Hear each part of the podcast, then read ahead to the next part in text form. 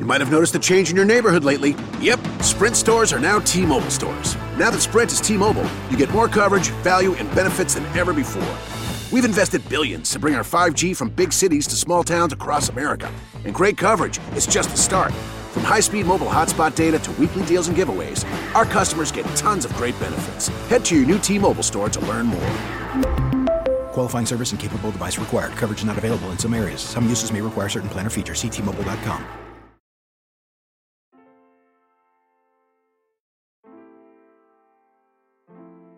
Hi, welcome to season two of the Let's K 12 Better podcast. This podcast is a project between Mama Wall Capes and her kids. Hi. In our podcast, we will cover a variety of subjects involving K 12 education and family life. We will talk about the ways that parents, kids, and educators can improve K 12 education and family life. We encourage you to join our conversation on social media using the hashtag Let's K12 Better.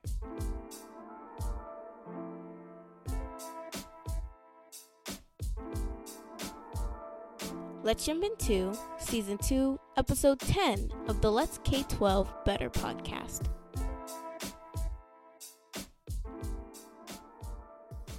When you think about your school librarian, you might envision a person that loves books. I mean, they sit in a room full of books all day, right?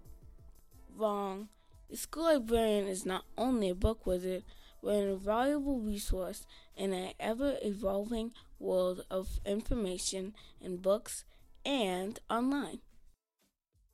Libraries are so much more than a storage room for books. In fact, according to the 2020 report from the American Library Association, libraries exist to provide equitable access to resources and information, provide the necessary tools to equip young people and adults with the digital literacy skills to navigate a post truth world, facilitate discussions about our values and what we should and should not censor, and engage learners in non traditional communal learning experiences while also supporting wellness and creating safe spaces. And libraries facilitate parent engagement and parent learning opportunities in the school. According to the 2019 Gallup poll quoted in the report, visiting the library is the most common communal activity Americans engage in by far. But that was pre pandemic. How has the role of the librarian evolved during a time when visiting public spaces comes with health risks?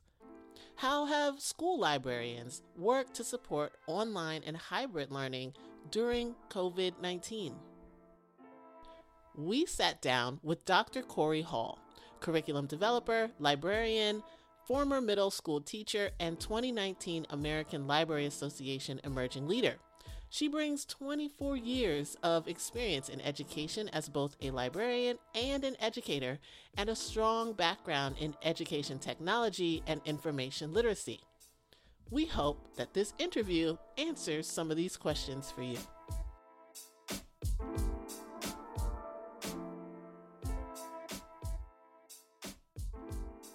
We are so delighted to have Corey Hall join us on the podcast today. Corey is a curriculum developer, a librarian, and former middle school teacher. Corey, thank you so much for joining us on the podcast today. Oh, thank you so much for having me. I'm so excited to be here. Yes, you're amazing. um, I you. just want to brag about you a bit. You have like 24 years of experience in education, Mm, both as a librarian and an educator, right? So I think yes. that gives you a unique perspective that we're excited to bring on the podcast today. Thank you. Yes. I love K 12. I love education. I love kids. So, yeah, let's talk. All right, awesome. So let's talk a bit about librarians, Mhm. right? Um, you know, librarians have a great uh, purpose in schools. Um, they are the holders in many ways of all the information, right? Um, so let's talk a little bit about like how you see the role of the librarian in the in the school first. So, I, I want to start out by saying uh, school librarians are probably the unsung heroes in schools. Um, I was a librarian for the last eight years uh, in a middle school. And uh, when COVID hit, the, my district decided to eliminate the school librarian positions. And unfortunately, I think that was a, a really big mistake for them. Um, we were a bridge that I don't even know that they realized was was was there. Mm-hmm.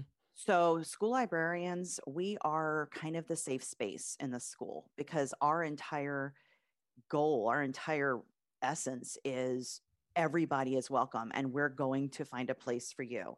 So, in my library, you know, the GSA was was part of our library. Um, I worked very hard to find books that reflected our kids and, and i was in a very very rural very conservative district so you know finding lgbtq positive mm-hmm. books and putting them in there for the kids and just um, a safe space for those kids who just couldn't handle anxiety and, mm-hmm. and depression i you know we had safe spaces for them it, it just is a you know it's not just about the books the books are huge and i you know, I'll talk books with you for hours, but I think libraries actually are more about relationships and safety for kids. I actually just love what you said. Um, just seeing how you see the space itself as a place that is welcoming and warm and loving for all kinds of readers and learners. So I just want to say that I appreciate that.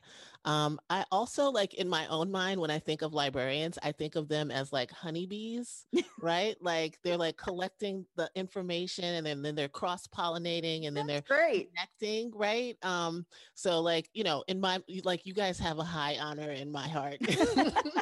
That's actually an excellent uh, analogy. I love that because one of the cool things I got to do was uh, co teach with the teachers across the subject. So I wasn't in the library all that much. I was actually out in the classrooms more often.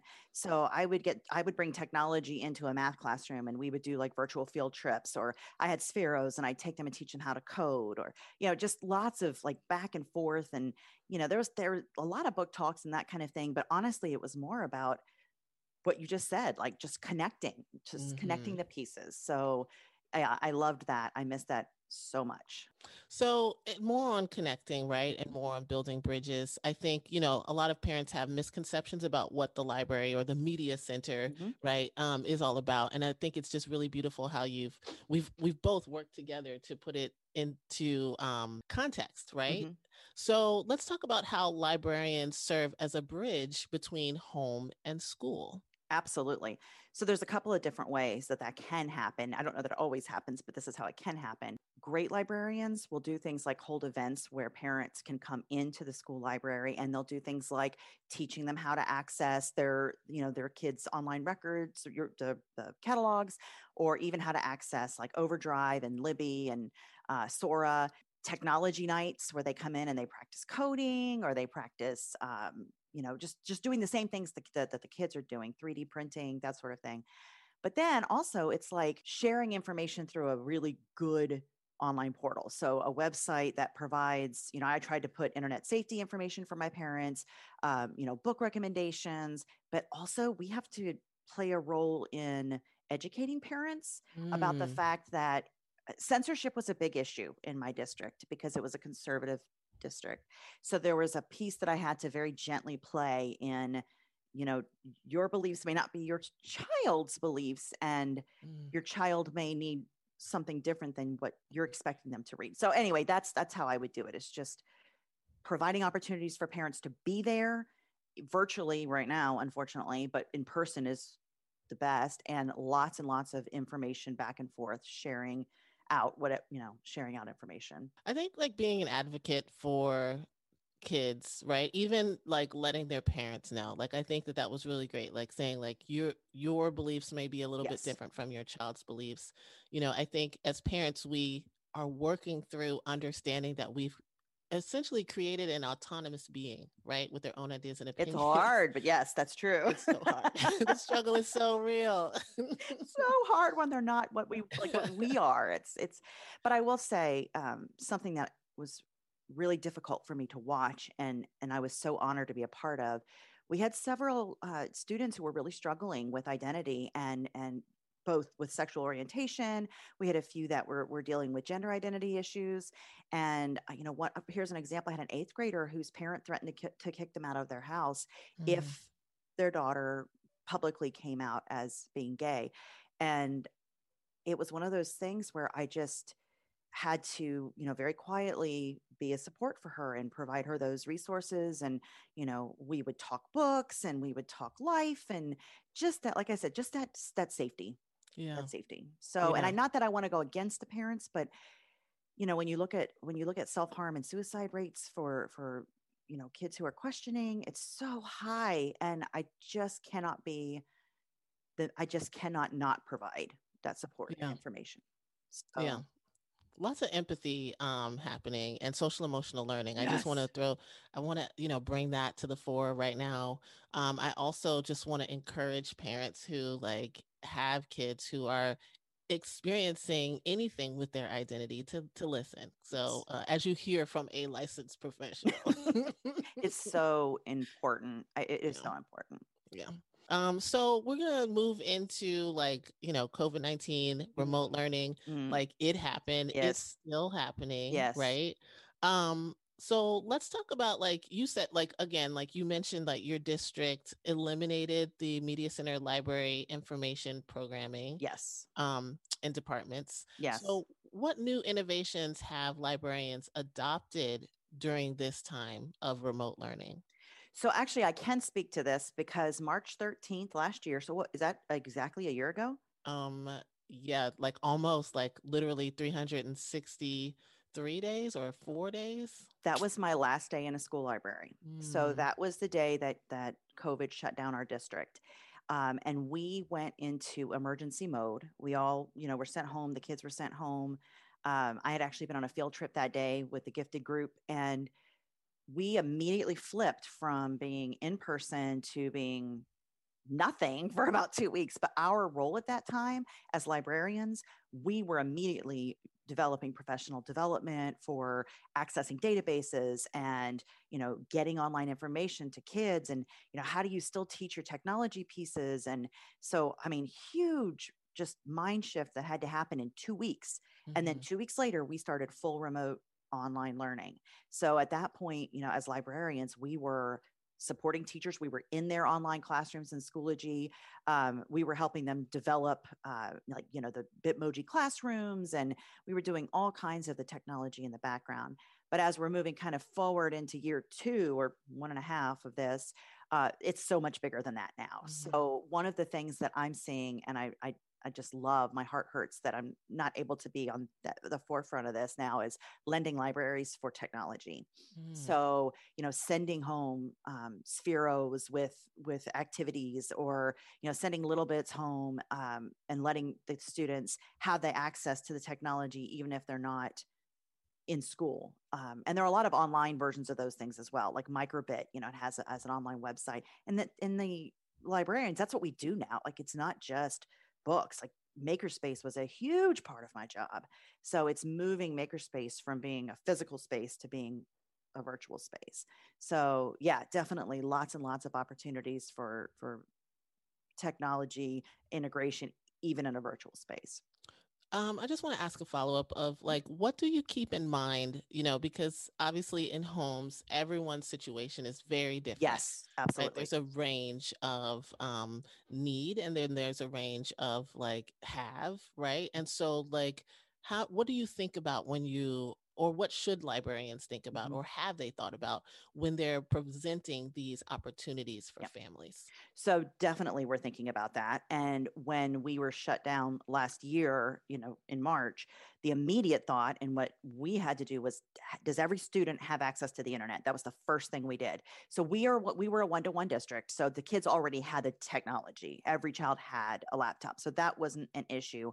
Um, but they didn't have internet access. So we immediately purchased um, hotspots and then we checked them out to kids and families just like we do books and and then if we had kids we have we had many families who were living in homeless situations they Mhm. were indefinitely checked out to those to those families and then we also connected with the community library to make sure that their wi-fi was stayed on so that students even if they were closed students could still be outside of the library and access the internet. So we were definitely in like fast forward trying to make sure that every student had access to what they needed um, in terms of like remediation and enrichment. I mean it was all kinds of like we're going to get you know the, the the widest variety of books available. I mean, you know, even sending them home and and I can't remember the last day we just let kids come in and take as many books as they wanted, and mm-hmm. we didn't even we didn't even count or care. We just were like, take the books, take the books.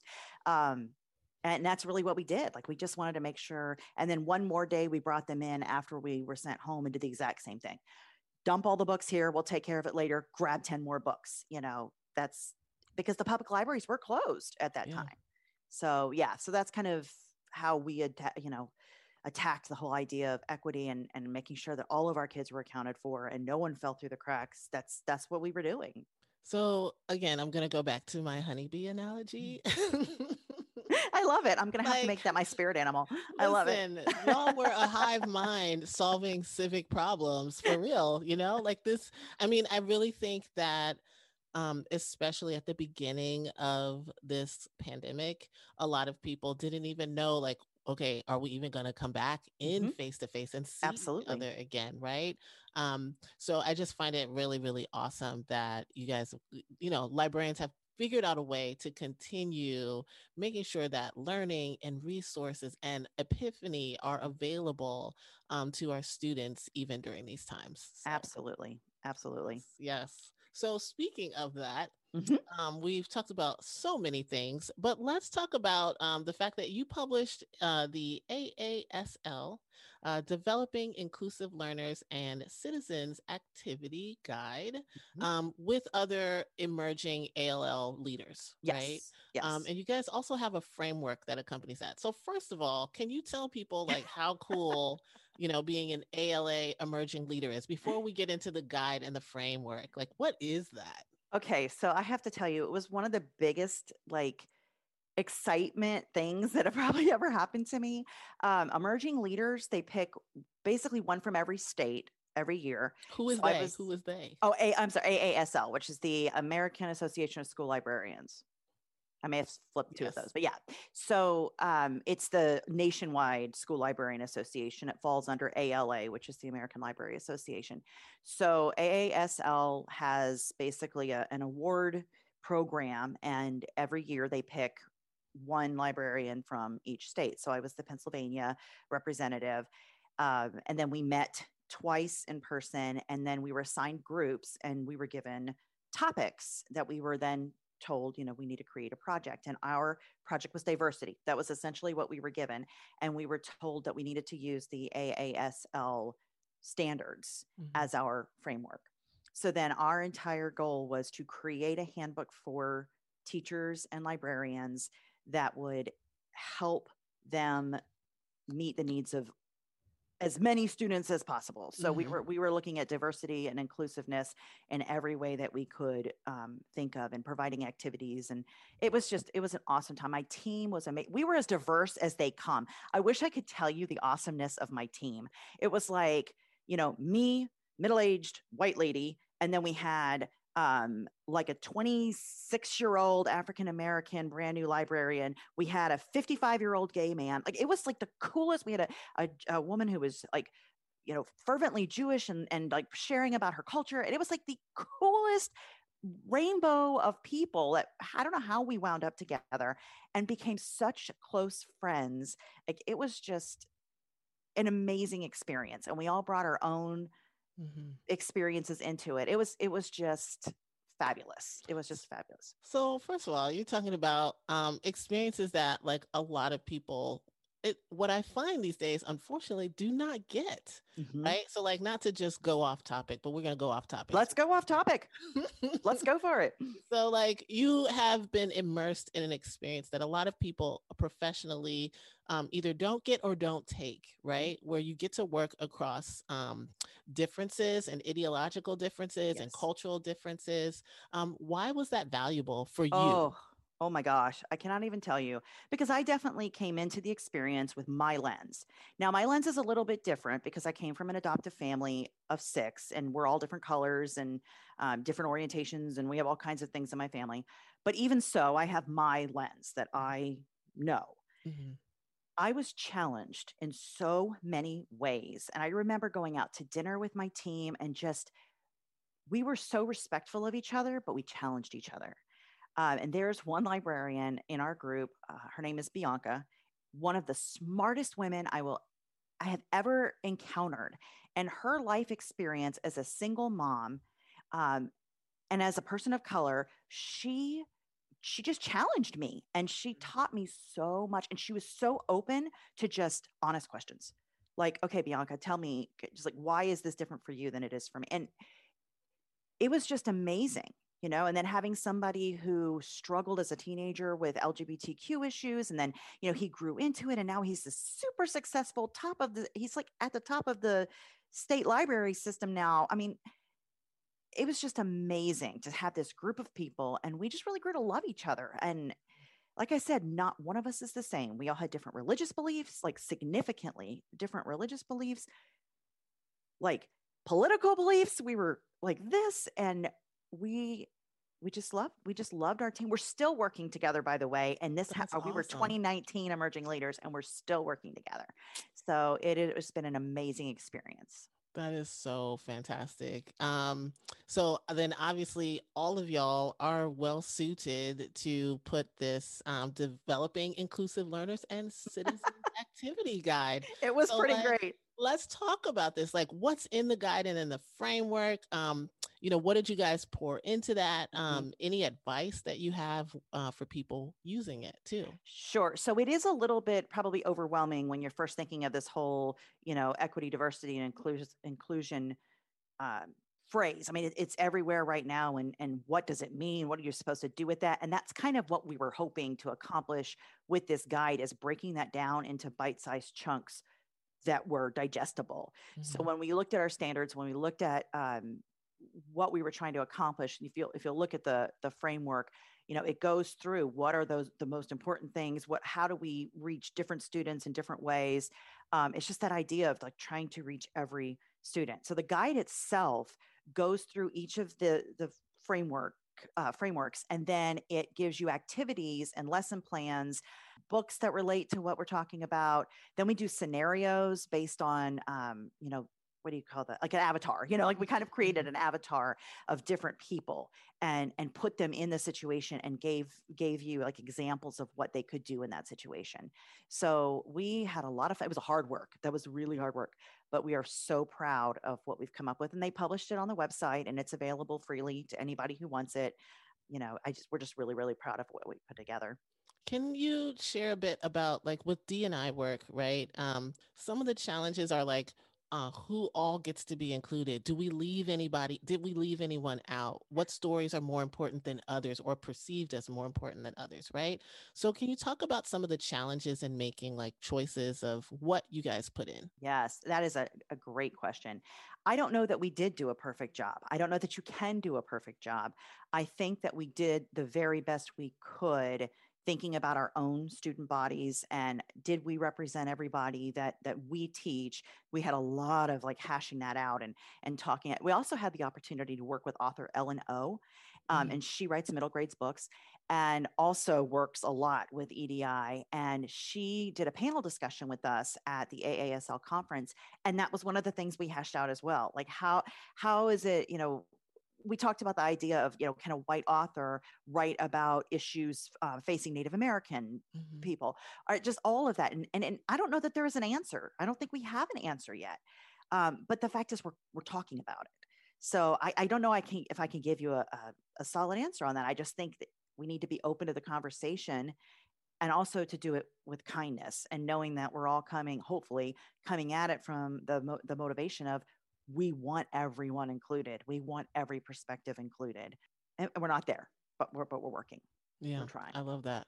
I love the fact that it's all about making sure that we have the conversation. Mm-hmm. Um, I think that you know, humanity, we'd love to have everything tied up in a bow, perfectly. It's done. I'm finished. On to the next thing. Um, but a lot of this work, especially with diversity inclusion, requires a long road, mm-hmm. lots of conversations, pain, right? Pulling yes. up pain. yes. And it is. It I'm telling you, some of the conversations I have with my team, I, I will never um, be able to express that the gratitude, just be being able to sit down with a group of people talking about hard things, but to do it with kindness and to have my assumptions and my biases challenged, which is really difficult. Mm-hmm. Like that's thrown out there all the time right now and it, it, it's thrown out there all the time. It is hard to be faced with your own your own biases that you didn't even know were there. Mm-hmm. So being able to do that, to have you know, to have a colleague look you in the eye and say, "Can I can I push back on that?" Can and to be open to that, it was that's what I just wish we could do that in in the world, but the world. you know, in the field right now, especially, you know, can we have those hard conversations without attacking each other, without immediately ripping a book off the shelf? Like, let's have the conversation together. Yeah. You know, okay. So I'm going to ask you a hard question then. Go for um, it. Let's talk about just real quick about Dr. Seuss. Oh, right? I knew you were going to ask me that. I, I gonna, knew it. I knew it. it. it. was my bonus question. I was like, dun, dun, dun, dun, surprise. I knew that was coming. No, it wasn't a surprise. I had a feeling. so I'm just going to give you uh, my exactly how I feel about And it's this. not everyone's answer in the whole world. No, I want to preface no. that. Right. No, like, this is Corey's answer, which right. doesn't mean much in the world, but it means something to me since you're on my show. so here's here's how I feel about that. I am a very big anti-censor person. Mm-hmm. And here's why. Because books of any kind, whether it be Dr. Seuss, whether it be Little House on the Prairie, whether it be, you know, there's so many books that have been um, brought up right now for for challenges. They bring up conversations. So to me, why would we take a book off the shelf that would open up an amazing conversation? Now, I probably would be more cautious as I'm checking it out to have the conversation. Mm-hmm. But it's such a rich opportunity for us to say, okay, this is in this book. What what do you think about that today? What what, what has changed? You know, how can we look at this perspective differently?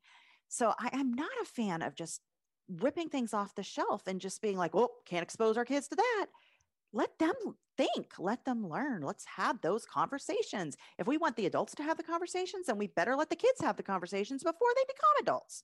So that's I don't know. I don't know if that's the answer you wanted, but that's how okay, I feel. So, Corey, can I just say that I totally agree, and that actually my kids and I talked about this. Um, I would say in two episodes episodes ago, we talked about blackface in mm-hmm. media, and so we talked about how people just immediately, as you're saying, like rip it off the shelf mm-hmm. or put that episode away and like shelter it, you know, without having that historical conversation. Yes. Why are these images being used this way? What purpose did they serve to, in within the context of that time period? Yes. How have we evolved since then? How have we not evolved since then, right? Like absolutely, you know. So like, thank you so much for that. Oh, and I'll throw in another one real quick that I was just reading about. Eric Carle, he did the Hungry Little Caterpillar. Mm-hmm. He has another book, and it shows the human body without clothes on. Now, I am talking about the most cartoony bodies mm-hmm. you'll ever see. There was this huge conversation in library circles about pulling it off the shelf. And or, or librarians would be, or whoever was it would be coloring them out with black marker or you know putting some kind of right yeah. exactly. And my thought on that again is why? Let's have the conversation. Why are we teaching kids to be embarrassed about their body parts? We're not ta- like there was nothing inappropriate going on. So yeah it just it frustrates me so greatly and the worst ones are when we pull LGBTQ books off the shelf. And I cannot, I can't even go there without getting extremely emotional because you, you just don't know how many kids are are struggling and searching and they they connect with with these authors who have lived these experiences and they see themselves in these books and to just walk in and be like i don't agree with that lifestyle i want that book off the shelf doesn't allow for kids who need those books to get those books. So ugh, I could go off on that for another hour. But so it sounds like we need to have a larger conversation uh, as a global or national or even mm-hmm. local communities about you know when we believe that images whether if it's uh, racial images mm-hmm. whether it's um, sex whether it's um, sexual orientation and gender identity right like how do we have important conversations as adults about imagery um, and how they impact our kids and then also how do we have conversations or facilitate conversations amongst our students mm-hmm. about this um, and what they think and providing them the space to come to their own conclusions obviously in safe and meaningful ways. So, Absolutely. Yeah. Absolutely. I love that. Thank you. Thank you for taking my bonus question, Corey. I knew it was coming. I knew it was coming. so I have um, just one more question about um, increasing accessibility to STEM, right? Um, You know, so what are some tips that you have to ensure that we incorporate STEM um, at home and at school, Mhm. right? And how do we again increase accessibility to to such an important um, subject area? So this is really where I am right. Like this is my corner right now is working in STEM and getting it out to kids um, and to families. So one of the the things that I would say to teachers and librarians is to make sure you are making that a focus. You know, like I said, lending kits are a great way to do it, making sure that you're directing families and students to resources like Fuse, which is Little Bits Online, or, you know, microbit.org and MakeCode and that sort of thing. I also would say making sure that you're choosing curriculum that is um, diverse. One of the things that I've been working really hard on is curriculum that shows women in underrepresented, uh, where they're underrepresented. So, Mhm. especially in the trades and manufacturing, um, I would say that has got to happen. And, and parents need to be really careful not to assume that their children are going to a four year college and that's the way it's going to be. My child is not going to. You know, Mm. my child's going to be going to trade school. Like that's something that I think is really important as well. STEM is not just college bound kids, STEM is technology and engineering and manufacturing, not just math. I mean, Mhm. you know, M is M squared. And so, yeah, just the idea of just expanding that, first of all, that it's not this one route. Um, there are so many resources out there. If you are a parent and you want to do STEM, National Geographic, every national aquarium or every state aquarium or national, the national aquariums, um, virtual reality. I can't even tell you Google Expeditions, which is going away soon, but until they go away, you will you will expose your students or your children to so many different things. Um, Nearpod has so many virtual uh, experiences, and most of these are, are free for families to, to use. Um, please get involved with your public library. They are pushing STEM right now so hard, and they want you. They want to serve their communities. If you check out your your local library's um, website and their youth services programs, I mean, that's one of the things my company is working with is is working with public libraries to put their STEM programs in place. So. I mean, it's free. So Yes. go, go to the library. Yes, that is a civic duty, everyone. I want to Go say to the that. library. you know, like so i mean seriously if you knew how hard like school librarians we work hard public librarians have a whole nother they're doing the Lord's work. holy smokes they are like they they're addressing homelessness they're addressing Mhm. drug use i mean these are these are just amazing people who are just they their entire thing is serving their communities Yeah.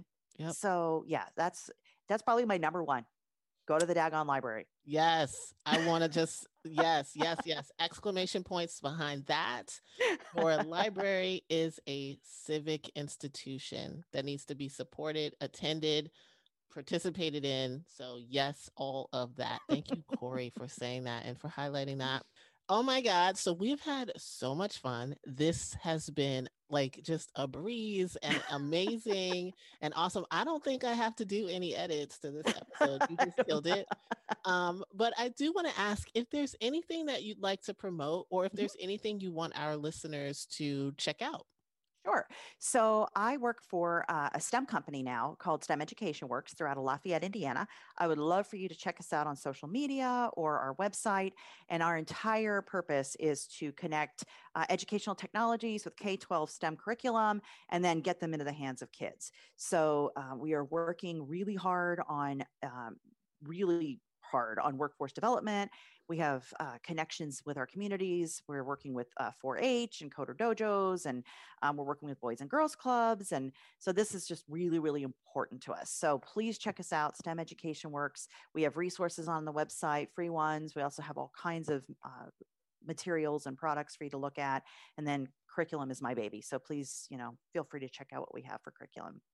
Yes. Okay. This was super, super awesome. Corey, I just really want to thank you for just highlighting how I see it, librarians and just reaffirming that, again, you guys are the honeybees of education, just pollinating and connecting and getting people together. So thank you. I Thank love you. it. I'm going to have Yes. to add that as a tattoo for my, you know, I have many, but I'll have to add that one as my spirit animal. I'm so excited. Dr. Corey Hall illuminates for all of us the lengths to which librarians go to ensure that all learners get the information they need. We've included links to follow Dr. Hall on social media, as well as links to her book and other resources in the show notes. We've also linked the 2020 State of America's Libraries report in the show notes as well. We challenge families and educators to think more about the benefits of their school library. How has your school library evolved as a result of the pandemic? What ways can you best support the programs and initiatives coming out of your school library or media center? What's missing from the curriculum, and how can the school library and media center best support that? Does your public library work with your school? And if not, how might you work to bridge that gap? If you have any cool epiphanies you'd like to share, please leave them in the comments or share them with us on social media. Each episode, we will share quotes that we find inspirational. Shirley Chisholm was an American politician, educator, and author. Her quote is You don't make progress by standing on the sidelines, whimpering and complaining. You make progress by implementing ideas. Shonda Rhimes is an American television producer, screenwriter, and author. Her quote Happiness comes from living as you need to, not as you want to as your inner voice tells you to. Happiness comes from being who you actually are instead of being who you think you're supposed to be. Alice Walker is an American novelist, short story writer, poet, and social activist. Her quote In nature, nothing is perfect and everything is perfect. Trees can be contorted, bent in weird ways, and they're still beautiful. Octavia Butler was an award winning and renowned science fiction writer. She was the first science fiction writer to be awarded the John D. and Catherine T. MacArthur Foundation Fellowship. Her quote Intelligence does enable you to deny facts you dislike, but your denial doesn't matter. A cancer growing in someone's body will go on growing in spite of denial and a complex combination of genes that work together to make you intelligent, as well as hierarchical will, still handicap you whether you acknowledge it or not. Thank you for listening to the Let's K 12 Better podcast. If you enjoyed this episode, please rate, review, and subscribe. We want to hear from you. Connect with us on social media at Let's K12 Better on all social media platforms, or connect with me on Twitter and Instagram at Mom of All Capes. The Let's K12 Better podcast is available on every podcasting platform. So if you enjoyed this episode, don't forget to rate and review our podcast. Your feedback helps us grow. Thank you so much for listening. See you next time.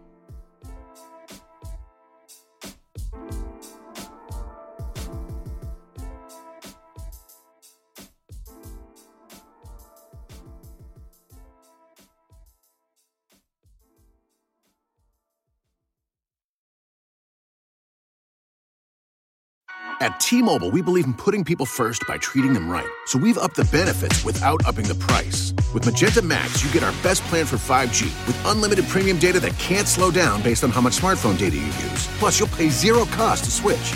And bring your phone. We'll pay it off up to 800 bucks. Only at T-Mobile. Capable device required for 5G. Activate up to 4K or video streams at 480p. 40 gigs high-speed tethering. Up to $800 via virtual prepaid card. Allow 15 days. Support charges waived. See details at T-Mobile.com. Life gets a lot more magical when you dream. So let's dream of a vacation unlike any other. A magical Disney cruise. Hiya, pal. Where new stories meet tales as old as time. Enchanté, mon ami. And your family will be cared for the moment you step aboard. Sail from Florida to Disney's private island paradise and get ready for a dream come true with Disney Cruise Line.